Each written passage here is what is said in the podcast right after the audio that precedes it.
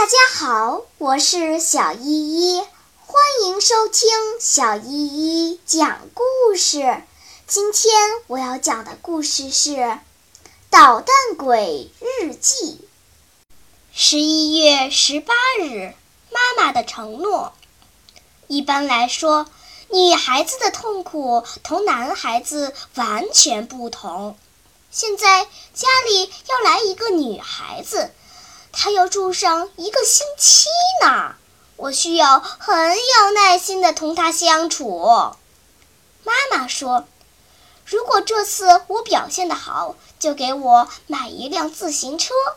而我呢，也一定会对这个女孩子好。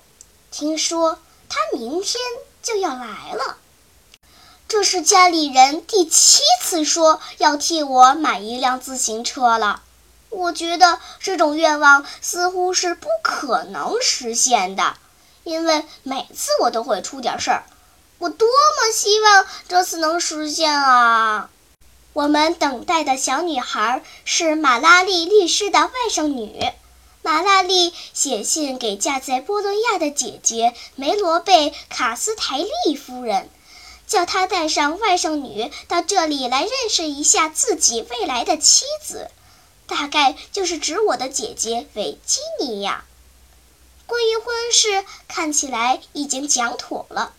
昨天晚上，经过爸爸的大力劝说，无论是妈妈还是阿达，最后都同意了这门亲事。好了，今天的故事就讲到这里吧。什么？你还没有听够呀？那就赶快关注小依依讲故事吧。